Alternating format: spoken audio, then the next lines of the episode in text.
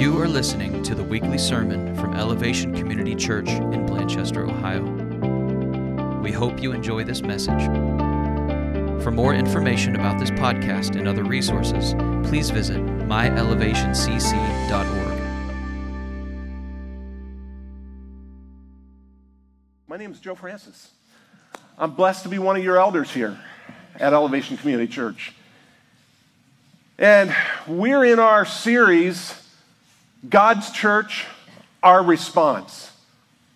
We're looking at the entire book of Ephesians, and we've gone through three chapters of Ephesians so far. This morning, we're going to be discussing chapter four of Ephesians. Before we do that, though, I'd like to give you a quick recap of chapters one, two, and three. Chapter one gives us some information about God and our salvation. We've got a verse up here from chapter one, thirteen through fourteen. In him, you also, when you heard the word of truth, the gospel of your salvation, and believed in him, you were sealed with the promised Holy Spirit, who is the guarantee of our inheritance until we acquire possession of it, to the praise of his glory. Some parts up here. When you heard, when you heard the word of truth, the gospel, the gospel of your salvation came into you. You understood that. You believed. You believed in Jesus Christ, and at that moment, you were sealed with the promised Holy Spirit. Amen. Amen. Chapter one. Chapter two, our transformation as believers. You were dead in the trespasses and sins, but God, being rich in mercy, because of the great love with which he loved us, even when we were dead in our trespasses, made us alive together with Christ. By grace, you have been saved. You understand? There was nothing, absolutely nothing that we could do for our own salvation. And Paul tells us that. We were dead. That was our position in Christ. We were dead in our trespasses, dead in our sins. Chapter three tells us what we're discussing during this whole series, the formation of the church.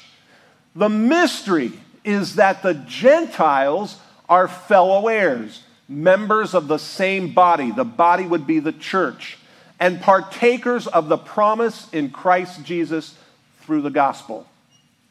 At the time Paul wrote this, there were Jews and there were Gentiles. The Jews wanted nothing to do with the Gentiles. But the Gentiles became part of the same body if they believed in Jesus Christ. They became the church, and this was the mystery that was revealed to all at that time. So chapters one, two, and three had a lot of theology, a lot of teaching about God, about salvation, about the church. Now, in chapter four forward, we're going to be getting into detail about us. We're going to read chapter four this morning, but before we do, I want you to recall again that our focus is the church, and there's going to be parts of chapter four that we are not going to talk about. Did Jesus go to hell? Which I've addressed among this body in the past, and my short answer is no, I don't believe Jesus went to hell. Love to have a conversation and talk to you about that, but we're not going to discuss that this morning. We're also not going to be addressing the very important topic of church offices, like teachers and elders. Our focus this morning is going to be on the church. So I listened to a teacher a couple of weeks ago discussing chapter four of Ephesians, and he said, will you open up your Bibles with me, please? And I'm going to read the first three verses to you. And then he went on to talk for at least an hour. We're going to talk about the whole chapter this morning. There's a lot of content in there, so I should have you out by the time you have to go to work tomorrow morning. Okay, if you'll open your Bibles with you, with you or follow with me on the screen, we're going to start in Ephesians chapter four, verse one. I, therefore, a prisoner for the Lord, urge you to walk in a manner worthy of the calling to which you have been called, with all humility and gentleness, with patience, bearing with one another in love, eager to maintain the unity of the Spirit in the bond of peace. There is one body and one Spirit, just as you were called to the one hope that belongs to your call. One Lord, one faith, one baptism, one God and Father of all, who is over all and through all and in all. But grace was given to each one of us according to the measure of Christ's gift. Therefore it says, when he ascended on high, he led a host of captives, and he gave gifts to men. In saying he ascended, what does it mean but that he had also descended into the lower regions, the earth? He who descended is the one who also ascended far above all the heavens, that he might fill all things. And he gave the apostles, the prophets, the evangelists, the shepherds and teachers, to equip the saints for the work of ministry, for building up the body of Christ, until we all attain to the unity of the faith and of the knowledge of the Son of God, to mature manhood, to the measure of the stature of the fullness of Christ, so that we may no longer be children tossed to and fro by the waves and carried about by every wind of doctrine, by human cunning, by craftiness in deceitful schemes. Rather, speaking the truth in love, we are to grow up in every way into him who is the head, into Christ, from whom the whole body, joined and held together by every joint, which is which it is equipped, when each part is working properly, makes the body grow so that it builds itself up in love. Now this I say and testify in the Lord, that you must no longer walk as the Gentiles do, in the futility of their minds. They are darkened in their understanding, alienated from the life of God because of the ignorance that is in them due to their hardness of heart.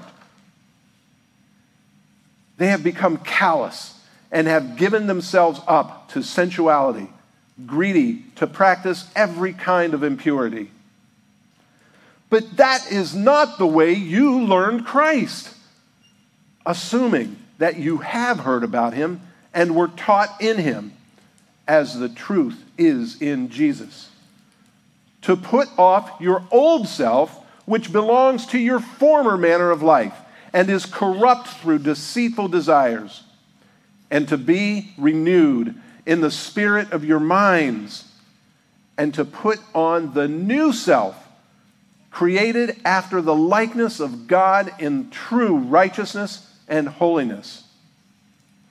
Therefore, having put away falsehood, let each one of you speak the truth with his neighbor, for we are members of one another.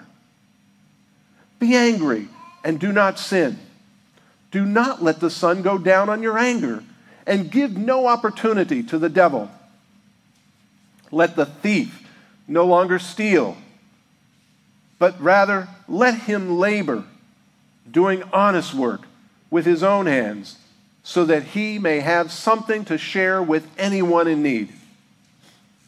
Let no corrupting talk come out of your mouths, but only such as is good for building up, as fits the occasion, that it may give grace to those who hear. And do not grieve the Holy Spirit of God, by whom you were sealed for the day of redemption. Let all bitterness and wrath and anger and clamor and slander be put away from you, along with all malice. Be kind to one another, tender-hearted, forgiving one another, as God in Christ forgave you. Father God, uh, these words are so, so, so powerful. Let us understand them, Father. We can't understand them on our own, Father. We need you. So let your Spirit speak through us, God, as you are in us. And let us hear nothing, God, that doesn't come from you. Thank you for this time together. In Jesus' name, amen. Okay. Now, in chapters four and forward, the discussion is about the saints. The saints, that's us. We're the saints. Saints are believers in Jesus Christ who have accepted the gospel.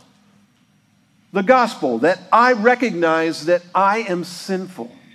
I have sinned and can only be saved from God's wrath by believing that Jesus Christ died for my sins.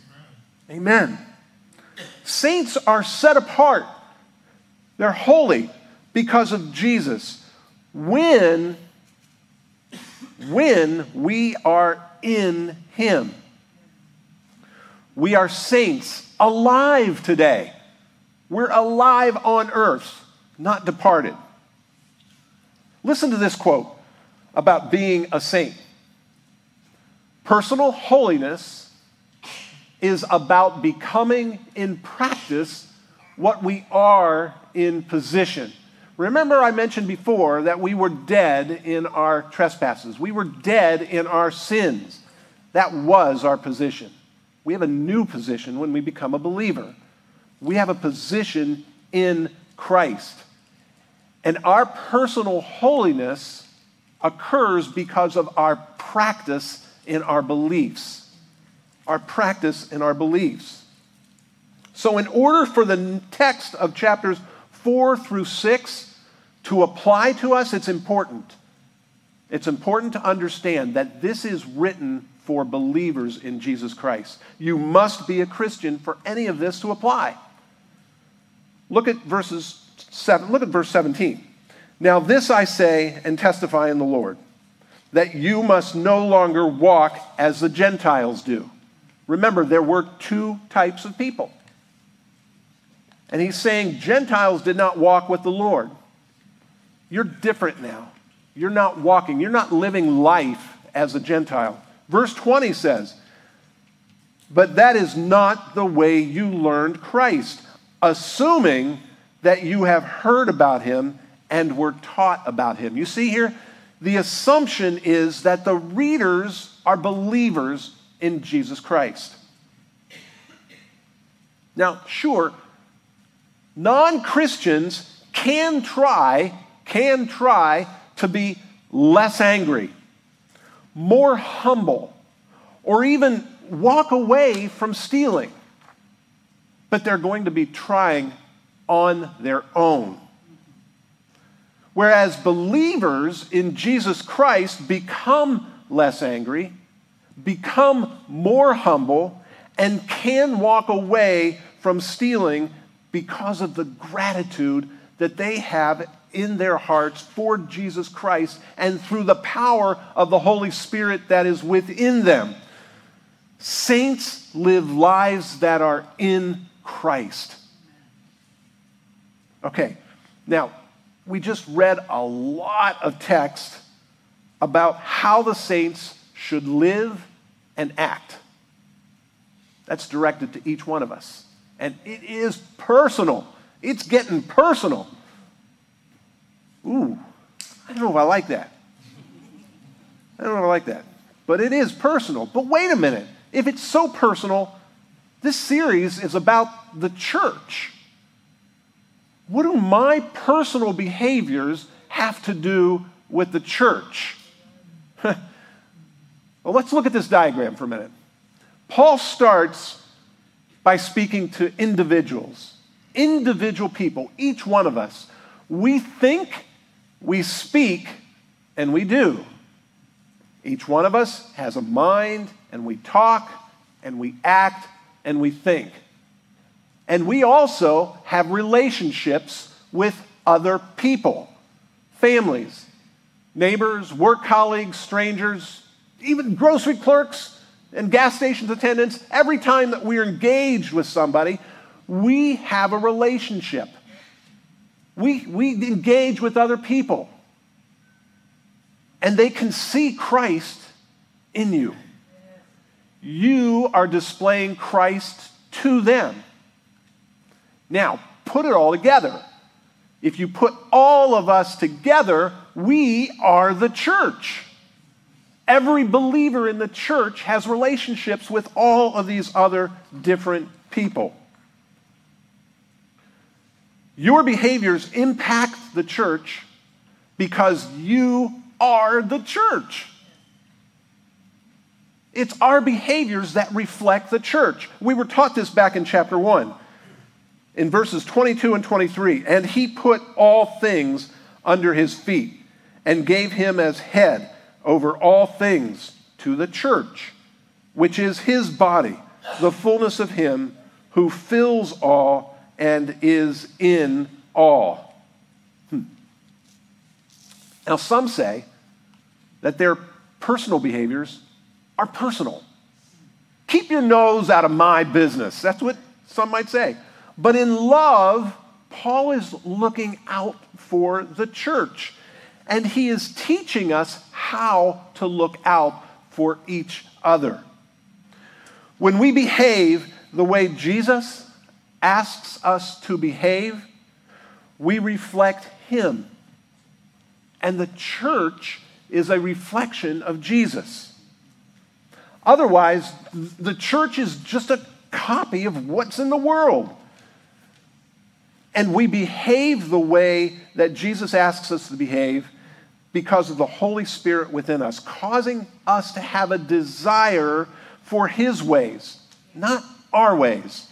So this chapter of Ephesians says that we behave this way for the growing up in all aspects of Jesus, for the growing up of all aspects in Jesus, for the growth of the church and the building up of the saints, and for putting on our new selves in Christ. Hmm. Now, let's look, though, at the opposite of these behaviors. Look at verse fourteen.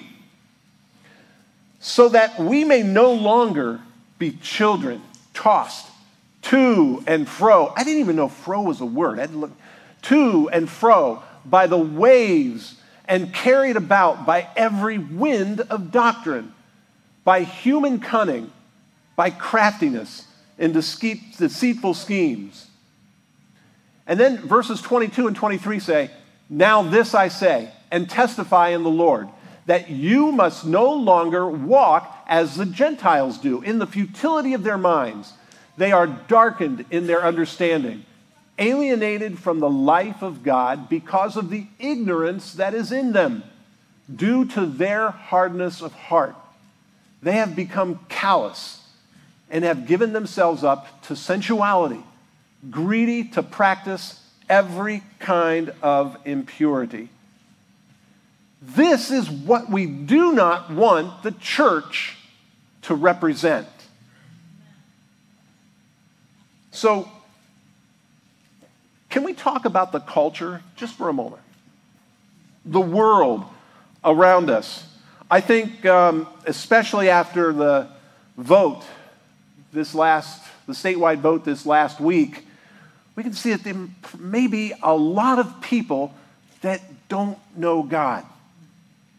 Second Timothy four three says, "For the time is coming when people will not endure sound teaching, but having itching ears, they will accumulate for themselves teachers to suit their own passions."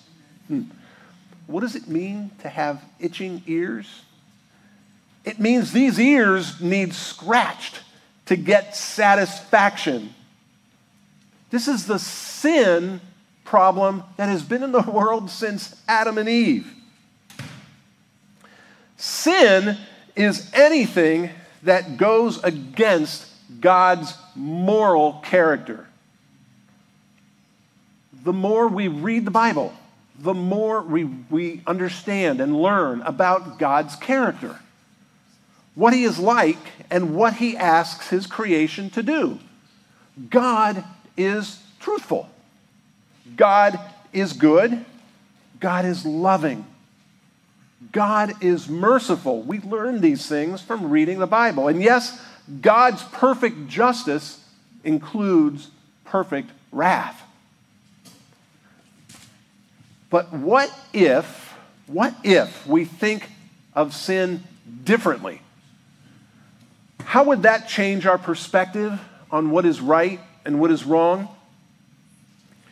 So now consider this other definition of sin, a definition that is used by some churches. It starts out, sin is simply this: if I do not love God and put him first in my life, this is a sin. If I mistreat others or myself spiritually, emotionally, or physically, it is a sin. Love is the basis for all of God's laws, old and new. Sin is the absence or distortion of this love. Oh, that sounds good. That sounds really, really good, particularly if you consider the verse that we're taught is the most important, to love the Lord your God with all of your heart, with all of your mind, with all of your strength, and with all of your soul. Yes. And to love your neighbor as yourself. Yes. It kind of fits. It sounds good. But let's look a little more carefully. What does this say about mercy? What does this definition say about grace? And importantly, what does this definition say about truth? In fact, using this definition, the one that's on the bottom, means that truth is whatever you want it to be, as long as it is based on love. Can you see that in there now? It's whatever you, truth is whatever you want it to be, as long as it is based on love. That is, so if the Bible says something is wrong and that opinion is not loving, according to this definition, it's a sin. Now let's consider the words of Jesus as he was sending out his apostles. "Behold, I am sending you out as sheep in the midst of wolves. So be wise as serpents and innocent as doves." The culture is tricky, folks. Amen. The culture can creep into our church. At Elevation Community Church, we will be teaching biblical truth. We know that when we become a Christian, we become a new creation. We no longer have an identity that is associated with our sin. Verse twenty-four in Ephesians says, "And to put on the new self, created after the likeness of God in true righteousness and holiness." Our identity is not an alcoholic Christian. Our identity is not an adulterous Christian. We do not identify with our sins. We identify with Christ. We work on our sinful nature and call ourselves Christians saved by grace. Okay, so please, please, please understand, we are all sinners. In our past are a whole bunch of sins. A whole bunch of sins. So it makes no difference, no difference. If your past included stealing, if your past included gossip, if your past included homosexuality or any other sin, at Elevation Community Church, we love you. We love you. You are all welcome here at E C C. And we have been where you have been. Please understand that this is from our heart. This is from his heart because he loves you.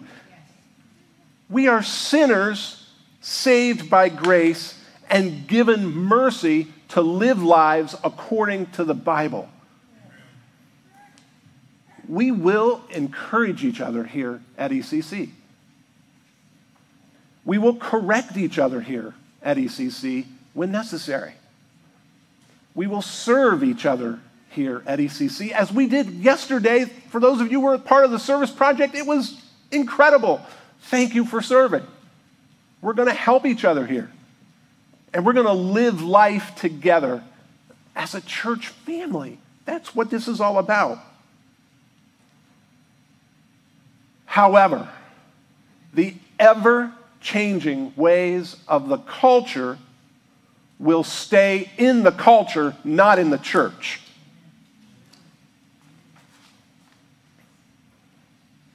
So how does the culture get into the church? By changing truth, or by disguising lies as light. I, I can think of growing up in Columbus, Ohio. When I was young, we only had three television stations. Yes, there was such a time. There were only three television stations. They're all network stations. And there was a lot of talk about how those network stations were getting a little more permissive and a little more salacious. Then we got cable T V. We had a little box on there. Every, te every teenager knew how to cheat to get the channels that you didn't pay for. And permissiveness and rules were thrown out the door. Everybody was watching this stuff. This is the stuff that started to creep into the church because it became normal. It just became normal. Everybody was doing it, right? Everybody was watching it, right? Same thing happens with printed material. Think of books. I don't know, go back one hundred years for books, then bring it forward fifty years. Books had lots of good stuff in it. They still do. Books are great. I would encourage you to get your own library, even if it's a bookshelf with a few books on it. Read books. Books are good. But books progressed. Then we had magazines. And then came some adult stuff in magazines that was available everywhere. And it became normal. And everybody thought it was normal. And those normal ideas started to creep into the church. Think of the internet. When I was early in my career, I worked on a project called Video Financial. Um, it was a really, really cool project. Combined A T and T, Knight Ridder newspapers, and a few banks. And we had some electronic devices. This was back in the early eighties, long before the internet. And I had a little box on my television. On my console television. You couldn't steal those. those nobody wanted to steal a console television. I had this little box on there. And it turned my television screen into a little, into a big computer screen. I can read the news. I could order tickets for a theater in town. I can see what the weather is. That's how it started out. Great intentions to deliver content and information to people across the country. Well, then came the internet. And then fast forward to today. Look at all of the websites that are available, all of the different things you can do in the internet. And I'm not encouraging you to go to these other sites, but if you look at how sites are ranked today and what the top sites are on the internet, what most people look at, has a lot to do with our sinful nature. And people are thinking those things are normal.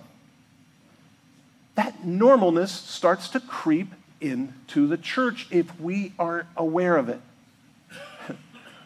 Our itchy ears are getting scratched. Let's be aware and alert of these things and the subtlety of our culture. We need to be. We need to be, church family. In order to do that, let's learn more about the Bible. So now, going back to Ephesians, we can see why Paul's giving us so many different exhortations here, so many different commands here. You have, I think, a card in front of you, a paper in front of you. Good. There's a paper in front of you that lists a lot of these teachings. Let's just look at a couple of these. You can see from the list that Paul gives us that we're supposed to be gentle, that we're supposed to be patient, that we're supposed to be tolerant, diligent, to be unified together, and doing works of service together. But I want to call your attention to verses fifteen and sixteen. Rather, speaking the truth in love, we are to grow up in every way into Him who is the head, into Christ, from whom the whole body, that's us, that's the church, joined and held together by every joint and which, with which it is equipped, when each part is working properly, makes the body, again, that's us, that's the church, makes the body grow so that it builds itself up in love. You see, being a Christian means that we are supposed to be maturing spiritually. It's an ongoing process. We don't just become a Christian and then, boom, we're done. That's all there is to it. Okay, what's next? It's not like that. We're a Christian, and we need to do things every day. We mature every day. If you call yourself a Christian and you look back five years from where you are today, if you can't see a change in your life, then ask yourself, what have I not done? Have I read the Bible in five years? We've got to ask ourselves. We should be constantly changing. We regularly need to be reading the Bible. We regularly work together with each other, and we regularly get to know each other. We're the church. We're the body that Paul's discussing here. Would you expect a doctor to never have read a medical book? I can't think of that. How can we be a Christian if we never read the Bible? How can we learn more and more about God if we never read the Bible? So we're supposed to be growing together, just growing together. Now, lastly, let's look at verses four through six. It says, there is one body and one Spirit, just as you were called to the one hope that belongs to your call. One Lord, one faith, one baptism, one God and Father of all, who is over all and through all and in all. Some theologians call these the seven ones One body, Jesus and the church. One spirit, a real person that is within us. One hope in his return and in eternity. One Lord, there is nobody else or nothing in front of us. Jesus is our Lord. One faith, all of us understanding. One baptism, that's our public declaration. And one God and Father, the other two persons of the Trinity. These ones are what binds the church together. They keep the church together. I'd like to call up the band again, please. If you could come back and join us. Because I'm going to summarize here. And I'd like for you to write down these three points from what we discussed this, po- this morning. These three points are important for us to understand from Ephesians four. Number one, our personal behaviors will be a reflection of Jesus Christ and the church. Our personal behaviors will be a reflection of Jesus Christ and the church. I want to I want to give a quick example. Now, I, I need something on the screen that says, you know, when you watch movies that say, um, any any character fictitious in this movie is no relation to anybody out there, and this doesn't have anything to do with you. I, I need that kind of screen up here because I'm going to use an example, and I'm not talking about anybody in here. So please don't think I'm talking about you when I use this example. I'm not talking about anybody. I don't think this could be anybody. But let's just assume for a moment that we have a personal problem with alcohol. And we go out and we have too much, and then we go down to the U D F just to wear it off. We just go down there and sit in the U D F, and we start becoming a little raucous. We're, we're causing some problems. And let's say we do that over and over and over again. And the people in U D F look at that person and they say, whoa, whoa, man, that, that person needs some help. And you know what? They, they go to that church down the street. That person is reflecting on themselves and their family. That person is a reflection of the church down the street. And that re- person is a reflection of Jesus Christ. Now that's a harsh, harsh example, but I bring it up just because it's so apparent that we can see it. But there's a lot of other things that we do. Whenever we are anywhere, we are a reflection of Jesus Christ. So the summary point number one is our personal behaviors will be a reflection of Jesus Christ and the church, wherever we are, whatever we do.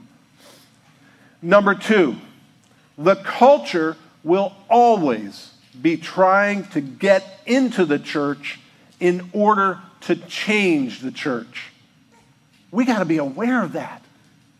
God does not change. His word has not changed.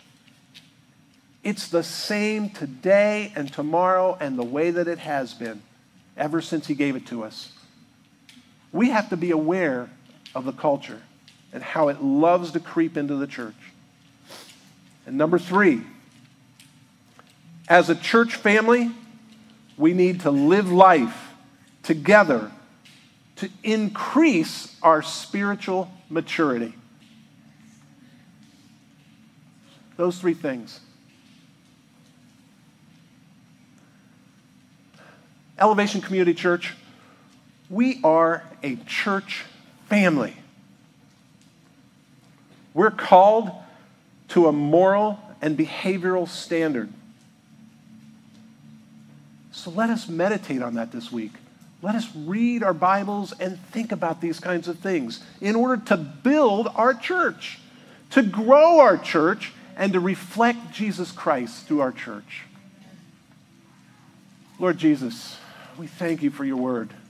We thank you for your ways.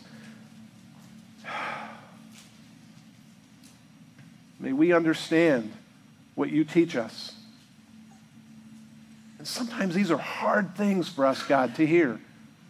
Sometimes, God, we want to turn our heads and just live life like a normal person. But what does that mean, Lord? A normal person believing in you? I don't know. It would be great. The average person would be a believer in Jesus Christ. I don't know that it is. But God, we want to be what you want us to be. And we get that from your word. So help us, Father, to live and grow as a church. We are thankful for this church family, Lord. This church family is incredible. There are so many people here who serve, so many people here who love you, so many people here who want to be together, so many people that want to help one another. God, grow us. Grow us to reach out to the communities around us, Lord, to invite them in, to let them know your love, and to be part of this fellowship. Father, we thank you. In Jesus' name, amen.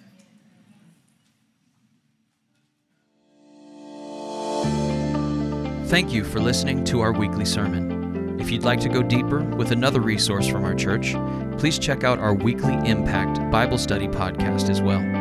Both of our podcasts are available on iTunes, Stitcher, and SoundCloud.